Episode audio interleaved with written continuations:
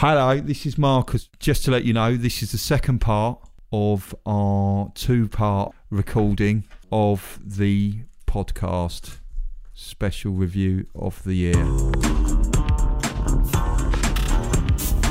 My is rubbish.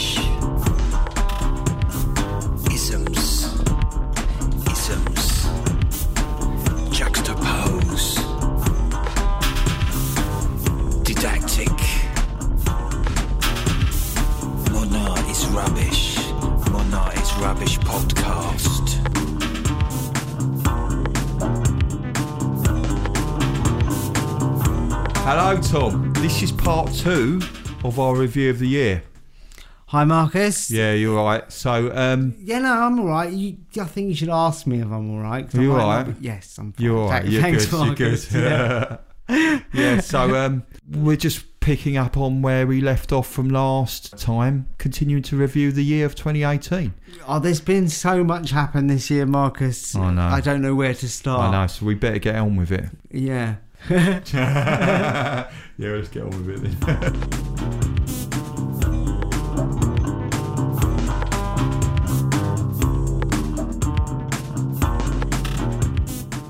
no review of the year would be complete without obviously Banksy and talk of Leonardo da Vinci. And can I just add to that quiz of the year as well? Oh yeah, quiz. There is no quiz. I'm sorry, I set you up for quizzes, didn't I? There's no quiz at all.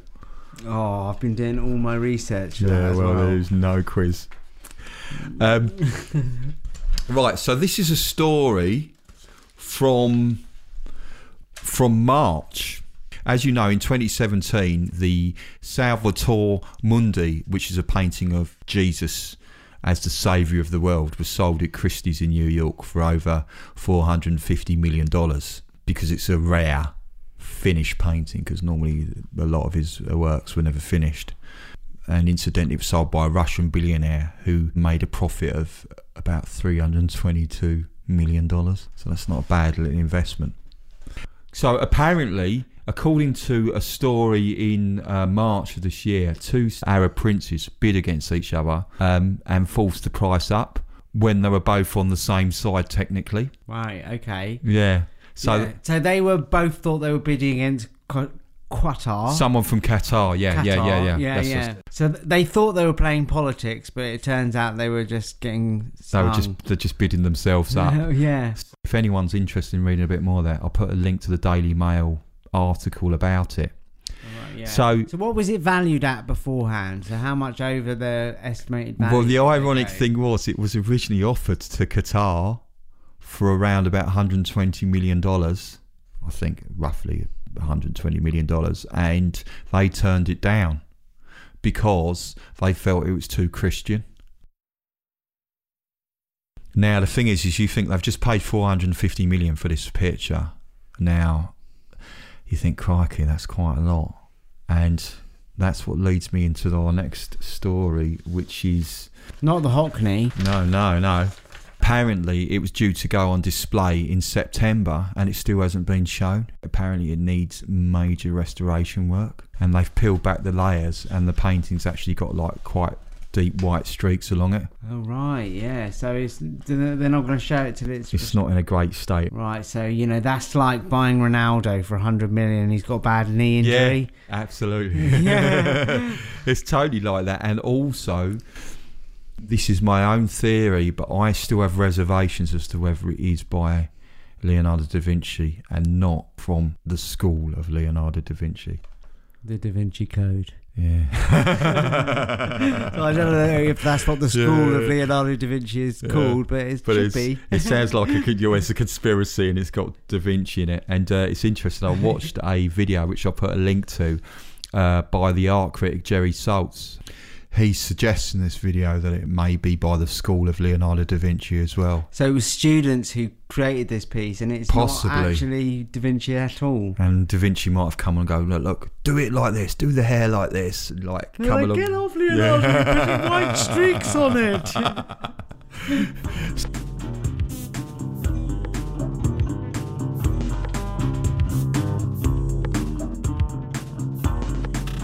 right. Um, so there's been a lot of, of fire I don't like fire. Fire's never positive, is it? Happy Christmas, everyone. you try to lift the mood? yeah. you can't temper this fire. It's, it's, No, it's Santa Claus fireman coming in. oh, I wish you'd come early and saved all this. So Santa Claus would have to tie his beard up if he was a fireman, wouldn't he? Because it's a fire hazard, isn't it? you can't take gifts down the chimneys. Well, firemen don't go down chimneys. I mean, that's old fashioned. I mean, Santa Claus, surely now he has a pole and everything, same as normal firemen. Yeah. 2018. the only reason there's a pole is just because they've for emergencies. He's, he knows pretty much his schedule, doesn't he? Oh, no right, work Yeah. except for the evening. There must be so much prep, though, that goes into doing the Yeah. Christmas delivery. But none that would require a fireman's pole. Yeah. Right.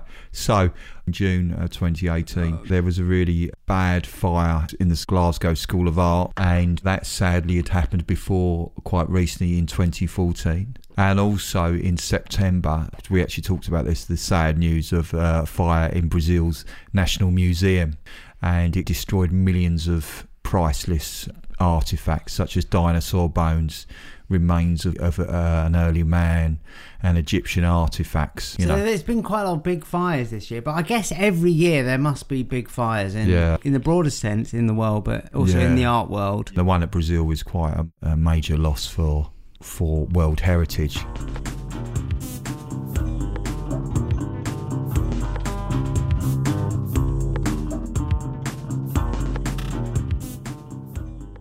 right, so we've got exploding fish. Exploding fish, Tom. Uh, all right, so is this is like we've gone from art to cuisine now, have we? Yeah. this is from a Frieze article in June. A fire broke out at London's Hayward Gallery, they reported. And a major new exhibition of a South Korean artist, Lee Bul, had its opening delayed, apparently, because a fire broke out a few hours before the show's preview. Um, apparently, they said that the exhibition was due to be open to the public, but was pushed back because uh, his famous artwork called Majestic Splendor caught fire while it's being removed from the exhibition. And apparently, it says that Majestic Splendor is composed of sequin covered rotting fish. Um, when it was shown in 1997 in the Museum of Modern Art in America, it had to be removed as the smell made visitors feel sick. That's not surprising, is it? Yeah. Oh wow. I don't know. So they exploded. Yeah. For the Hayward show, the fish were placed in potassium permanganate. Although it's not flammable in itself, the chemical does increase the flammability of other combustible materials. Someone said, you know, you better remove it. So, on advice, they decided to withdraw the artwork. Um, and it spontaneously combusted mid removal. Wow. Yeah, so like uh, we should do a partnership. We could do some exploding loaves to go with it for Christmas. That's very biblical, isn't it? Fish and bread. Yeah, so we can do Lee Bul and the exploding fish. Can become a sort of uh, modern art is rubbish biblical story. Yeah. I don't know if that's a light. No, I don't think anyone was injured when the fish exploded. I can imagine it was quite a mess, but Yeah. yeah. I guess like unlike Jesus making the fishes appear out of nowhere, he's actually getting rid of them. So it's more like the devil's work, isn't it? Take away that. yeah, I, d- I don't know how they spontaneously combust. Was it like the uh, sort of uh, you know what's it called? The uh, Spontaneous combustion. No, I thought What? it was like the fume, the gases. Oh yeah, And the decomposition, the gases were f- maybe flammable somehow. To Yeah. do with the Ugh. Yeah, been Exploding treated guts. It got treated with something. Yeah, yeah. It was mixed with the potassium permanganate. Oh, so that's yeah, what yeah. caused it to be Yeah, flammable. yeah, yeah. Some Yeah. mixed up. Good to know. Yeah. Not gonna keep my fish in that anymore.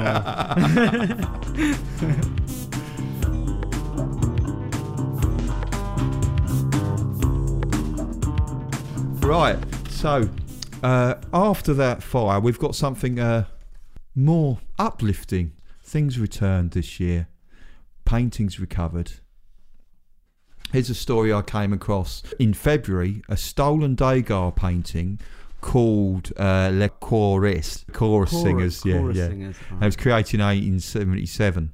Uh, was stolen in Marseille about nine years ago. It's a, a load of people on stage in a chorus kind of line. It's a small painting. Yeah. They're very well lit, aren't they? Which most Degas paintings are. Oh right, yeah. So it got stolen nine years ago, and it's been returned to its gallery where it was stolen from. Yes, yes. Well, Yeah. apparently, what's happened is police were carrying out random checks on a motorway rest. At, were carrying out random checks at a motorway rest area just 20 miles east of Paris. And uh, they found it in the luggage hold of a bus. Blimey. I like the fact that there's a lot of police that seem to know a lot about art. Yeah, yeah. No, but maybe at police school they'd spend a fortnight or something studying art, history Yeah. and stolen paintings. I just think, oh, look, it's a painting being left. Uh, Do you reckon they said, oh, this is the stolen Degas and I've authenticated it? I remember this from Police Academy. Yeah, so that's uh, nice. And so no one was actually arrested with it. It was in a No. luggage holder and no one owned up to it. Yeah, yeah, it. yeah. So it was just left on the bus.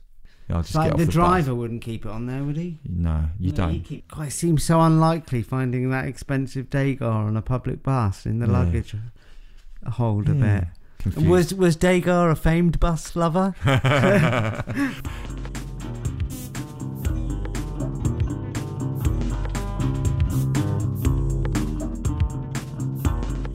From the Degas, we had another one which was about a fake stolen Picasso, which was a story from November. is this the one buried in Romania? Yes, Yeah. yes. A writer, Mrs. Uh, Feticu, uh, believed she'd recovered a stolen Picasso called uh, Harlequin's Head, uh, but it looked to have been a prank. Uh, so apparently, she received an anonymous letter instructing her to look for it in a forest in Romania, where the work was buried and wrapped in plastic. The seven hundred thousand pound painting was believed to be part of a haul stolen over six years ago from the Kunsthal Museum in Rotterdam in the Netherlands. It was a theft that was undertaken by Romanian thieves who burst in through the emergency exits and took seven paintings, which included Picasso, Matisse, and Gauguin. And in 2013, four Romanians were convicted for the crime, but the artworks weren't recovered. Now, she thought that she'd found one of them, so she handed it over to the Dutch authorities. And after she'd done this, apparently she received an email stating that it was part of a performance by a couple of directors. Uh, they're a collective known as Berlin, and it was part of an art project about a Dutch folder called Geert Jan Jansen, called True Copy. So it was just kind of like a, a It wa- stunt. It was a stunt, yeah. It's a bit disappointing, really, isn't it? Come where's your Christmas spirit? I know it should have had a happy ending. There's no happy ending there. It just said, "What happened? That gets destroyed. It has to What- be destroyed the fake does. Yeah. Yeah. because it can't be allowed to circulate in the market again." So maybe the police must have an area of the police station which is the art fake destruction facility.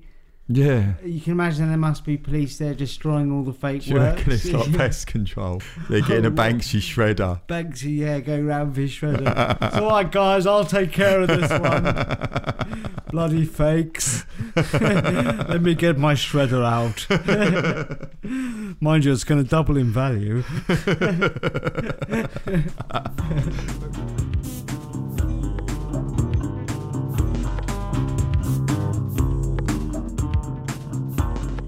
No review of the year would be complete without a botched restoration. Oh, you haven't done it again, have you, Marcus? Actually, have I tried to? Have you ever tried to restore anything like badly? Uh, yeah, badly. Well, yeah, successfully once and once badly. Guitars. What actually paintwork, paint jobs, or No, like uh, putting a, a neck on and oh no, putting pieces on. And it didn't work. Yeah, I've got it to work both times, but one of the times the strings were like balancing. so it's, so it was actually in tune as long as you didn't strum it. yeah, you didn't bang it. It worked for a bit. I mean, looking at this now, I mean, you what we've got here is uh, a wooden carving that was housed in the church in uh, Navarre in North Spain, and it's been there since the 16th century. And now, what it is is of uh, this wooden sculpture is of St George, and he's uh, famously wearing a suit of armour and he's on horseback and he's going to battle a dragon. you know, you've got some serious restoration work to be done. So it's a precious artifact of the town. So what do you do as a priest? You, you really should speak to a major gallery and say, look, you know, Well, we we know a, a Spanish uh, rest restorer, don't we? What's her name? Lady- Giménez. yeah, the restored Ecce Homo. They could have called her, but instead the local priest called a local art school teacher. I think she may have been a primary school art teacher because uh, looking at the restoration, it's been covered in bright colours and particularly the carving's face is now bright pink.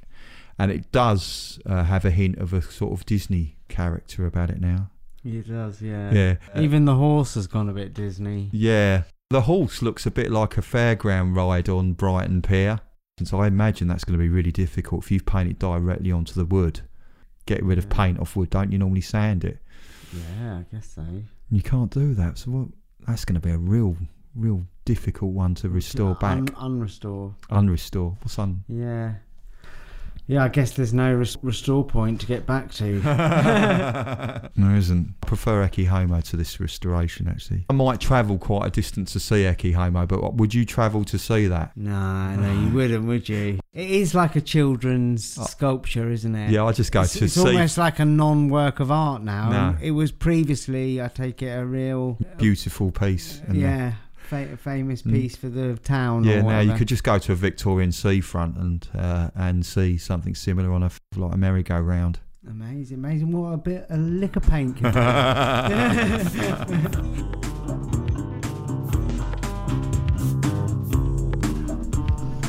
right. So finally, no review of the year would be complete without death.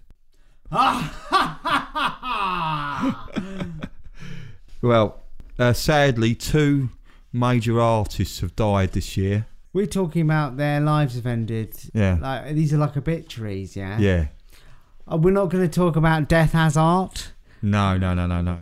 No, So, yeah. Robert Indiana, he's an American artist and he died in May of this year. And he was born in 1928 as Robert Clark in Indiana. So maybe that's where his surname came from. all right, yeah. So it'd be like you changing your name to Marcus Essex. No, it's Essex. It would be Marcus Sussex. Essex, Yeah, yeah. Um, Indiana's work was mostly comprised of iconic, simple, strong images. You know, including things like stars and numbers, and short words like "eat" or "hope." And he created a lot of paint prints and paintings and sculptures. Uh, he was most famous for his series around the word love. Yeah, so you see this in people's mantelpieces, all Yeah. like in their homes, all Yeah. around the land. I've seen this so many times. Yeah, I mean, it's All people have eat in the kitchen, didn't they? yeah, Love in the sitting room or whatever. Yeah, in his particular arrangement, he's arranged in a square shape uh, where the L sits on top of the V and the leading O sits on top of the E. And uh, what I'll do is I'll put a link on the site to his work. So Yeah, with the O falling over like that, it could be misconstrued as being for the Louvre.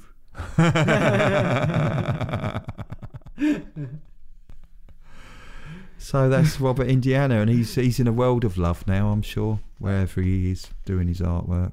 All right, yeah. Well, he's he's dead, isn't he? So let's Yeah. not go there. Yeah. Well, no, no, let's not go there yet. Anyway, No, I don't want to. Certainly, we've got too many podcast episodes to do before then.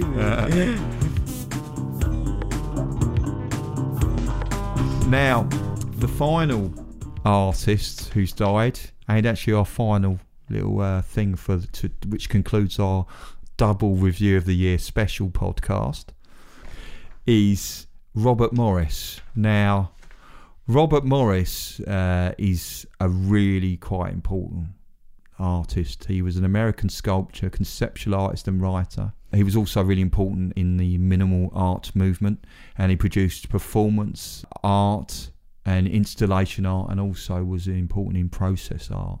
So he's a really interesting artist. I mean, it's probably could probably do a show on him. In fact, one of his famous works was a box with a sound of its own making, which he made in 1961, and it's a solid wooden cubed shaped box and inside is an audio device that plays a recording of the sounds of it being made. So you've got like soaring and sounding noises. So it's kind of like that sort of process art as well and conceptual because it's Be a great Christmas present, everyone. yeah. I wouldn't mind one of those. Probably Yeah, a few no. mil- It's gone up in value now as well because he's just died, isn't he? So of course, Oh right, yeah, yeah. yeah. So there's even more value. And you know that that little rascal Banksy can't shred it. Yeah. it's a hammer that one. I don't know if you could conceal a hammer. Well, yeah, that. Belgian guy could do it, couldn't he, with his chisel? oh yes, what was he called? the guy got ch- changed the marble. I think that was Meeks Poppy, wasn't it? But yeah, that's Yeah, the yeah, guy, it was. So another piece that Robert Morris, who's quite famous for, was a thing he did in uh, the Tate Gallery in 1971 called Body Space Motion Things. I've been looking at an article on the Tate Gallery's website, which I'll put a link to, which they talked about what happened. And he was invited in 1971 to do a retrospective of his work. And in, instead of that, he decided to create an interactive space for the audience to engage directly with the works. So what he did was he filled the space with a series of wooden works. He wanted to challenge the traditional sculptural space, and people would have to find a new way to experience the sculptures through their body. So it's like an arty playground. Yeah, so I was going to say it's like a, a playground for art lovers. Yeah, yeah. So uh, before going to the gallery, and uh, you're not allowed to touch it, you're supposed to just stand there and look and yeah. appreciate it with your eyes. But this was like saying, look, you know, you got to appreciate with your body. And what he would he created was things like wooden platforms that sort of shift when people balance on it. So you can imagine trying. Yeah, yeah. And then a sort of like a, a log you'd have to try and balance on a, a double ramp, and it had ropes that you had to pull various weights across. And there was another one which But was there no swing? no swing. My swing. nephew would be upset no swing. yeah. Yeah, but you know he's he's done quite a lot. yeah, the yeah, sound yeah. He also created things like an open wooden chimney, like structure, which you'd have to inch your way up. Yeah. Now, there was a problem with this because although each installation had a photograph next to work to show how people should interact with the object, uh, basically it seems that the public didn't look at the instructions and decided to improvise because it's health and safety and it's there's not much of it in the early 70s. So members of the public decided to like not use the the sculptures as intended and ended up injuring themselves. So this is something this show's just opened within like seven days. They'd already had like one sprained finger, someone tore a leg muscle, and uh, 14 uh, cases of uh, painful splinters. So people got overexcited with you know like thinking, oh, this is great, and the exhibition work started to deteriorate. So in the end, it got closed down after just seven days, and it was Wow, supposed to be on for five weeks. Yeah.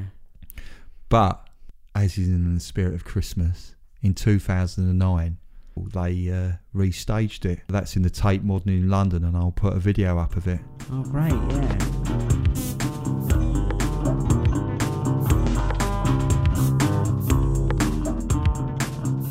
Right. Um, anything to add at the end, Tom, Um, for New Year?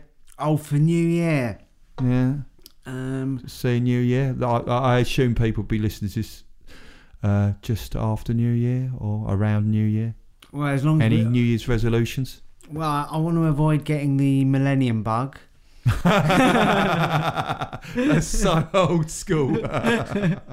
yeah, I'm, I'm Well, it's the time of year, isn't it? Everyone seems to be like get coming You've down got with a it. really old kettle, haven't you? yeah. So, um, what what New Year's resolutions should people do? Give us a five star review on iTunes oh, that's a good. and new- yeah. subscribe. Subscribe. Yeah. Uh, share the podcast episode if they can. yeah. Uh, go to modernartisrubbish.com. Absolutely. Go, Also- go to our Patreon page. Patreon page. What what what uh, address is that? Patreon.com forward slash modern art is rubbish. Yeah. You can email us at info at modernartisrubbish.com.